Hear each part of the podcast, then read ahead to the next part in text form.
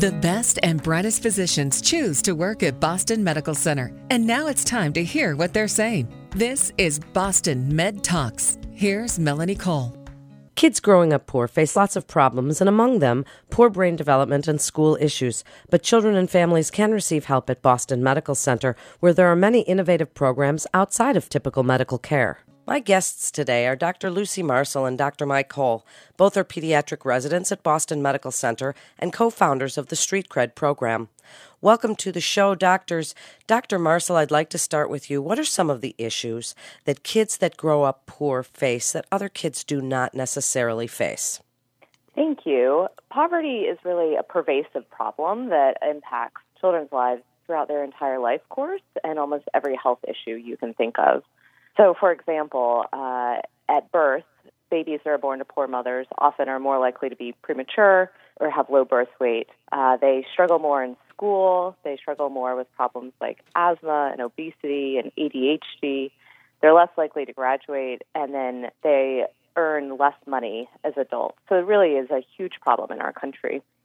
And Dr. Hull, what are some of the current state of families being able to access some of the evidence-based government programs that are shown to reduce poverty and improve their life trajectories? Sure. So we're really lucky to live in a country like the United States that has a lot of programs that are meant to support low-income families and pull children from poverty. But underutilization plagues most of our country's most effective programs, unfortunately, because of a variety of issues. As you can imagine, a lot of the forms that you have to fill out to get access to these programs are confusing.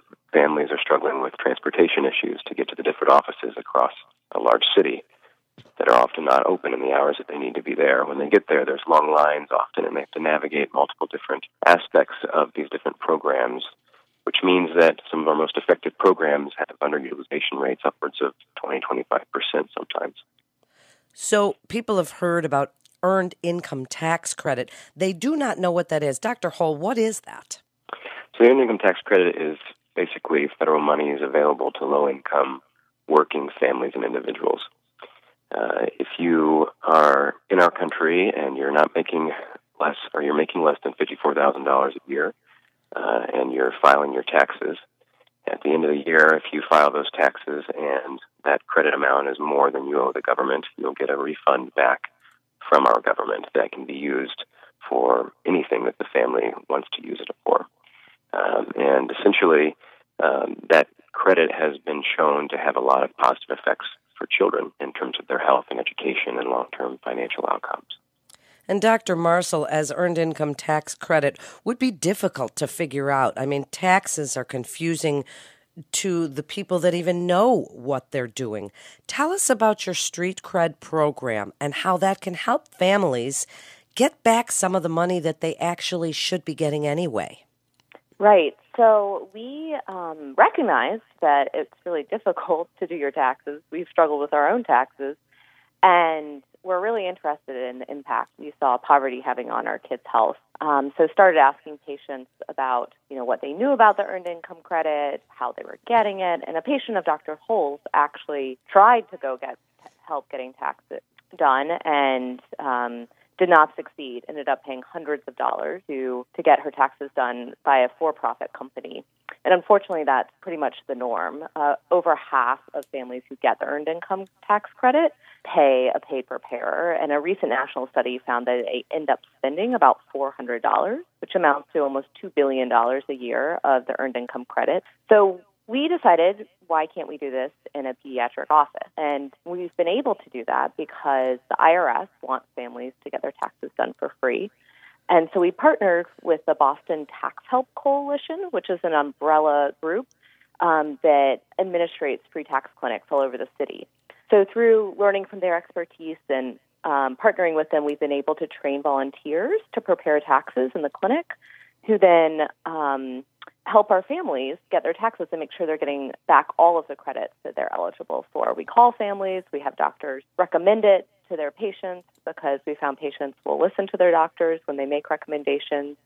And if families are interested, we'll even do their taxes while they're there for a pre-existing appointment. But they can also come in at a different time. And last year, we were able to return over $400,000 to families. Dr. Hull, tell us about the 2016 model and what are some of the steps you identified to get started?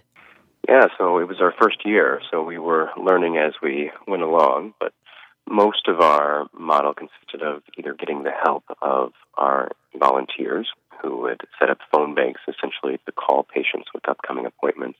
Tell them, hey, I know you have an appointment with Dr. Marshall coming up on Tuesday. If you'll bring XYZ documents with you to that appointment, we'll help you get your taxes done while you're here in an effort to make sure you get these really valuable tax credits that are really good for your children's health and education going forward.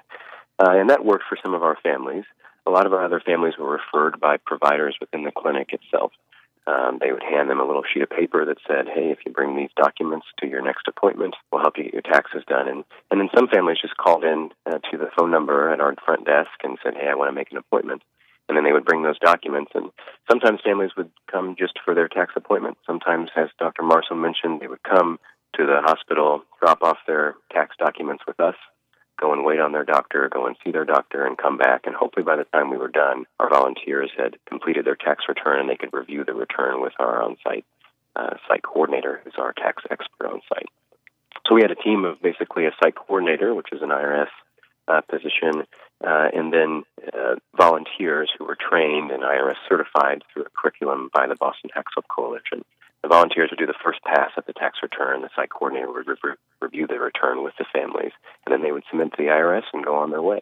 And all this was meant to have kind of a one-stop shop for this anti-poverty tool while they were in the doctor's office. So before they left, we knew as pediatricians that these families had the tools they needed to raise healthy children by the time they walked out our doors. Dr. Marshall, what are some of the measurements you used to assess the results, and how can it help kids at every stage of their life? Right. So we collected some pilot data on our outcome. Some of the things we looked at were as simple as how much money were we actually returning to families and whether we were getting these credits back to them. We also asked families about whether they knew if they'd gotten the tax credits in the past and then looked at whether they got them this year. So, for example, only 20% of our families knew that they had gotten the earned income credit in the year prior. But in the same sample that we looked at, we had gotten it for 43% of families, so double the rate.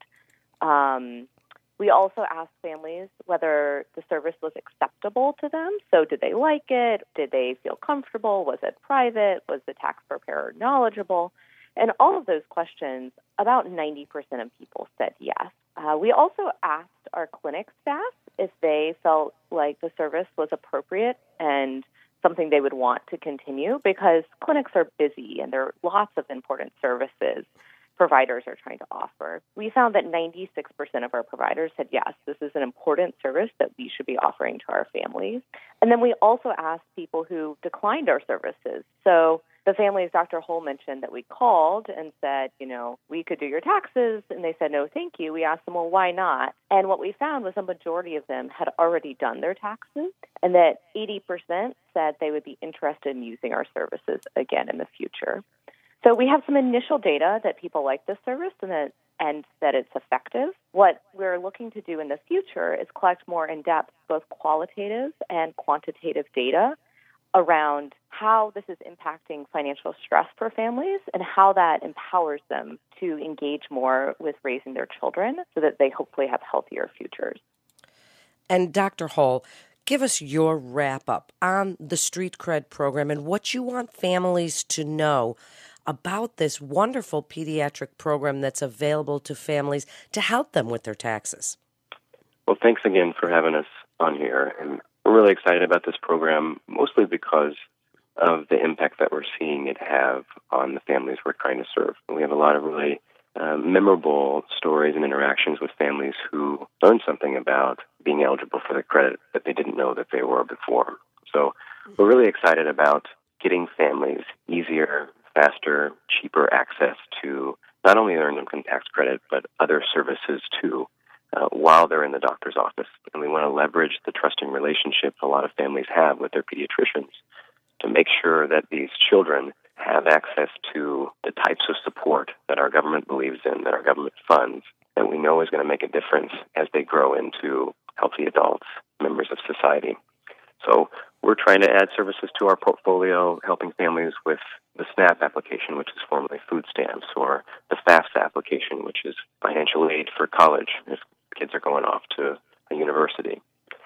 And we plan to continue to add on to that services portfolio and add different sites around the city of Boston and hopefully across the country so that more and more kids can look towards the future and see it brightly because of some of these services that we're trying to offer. And Dr. Marcel, your wrap-up, where do you see this going? And give us your best advice about children growing up poor and why this is such an important program for families to help those children to grow up just a little bit better than they might have before.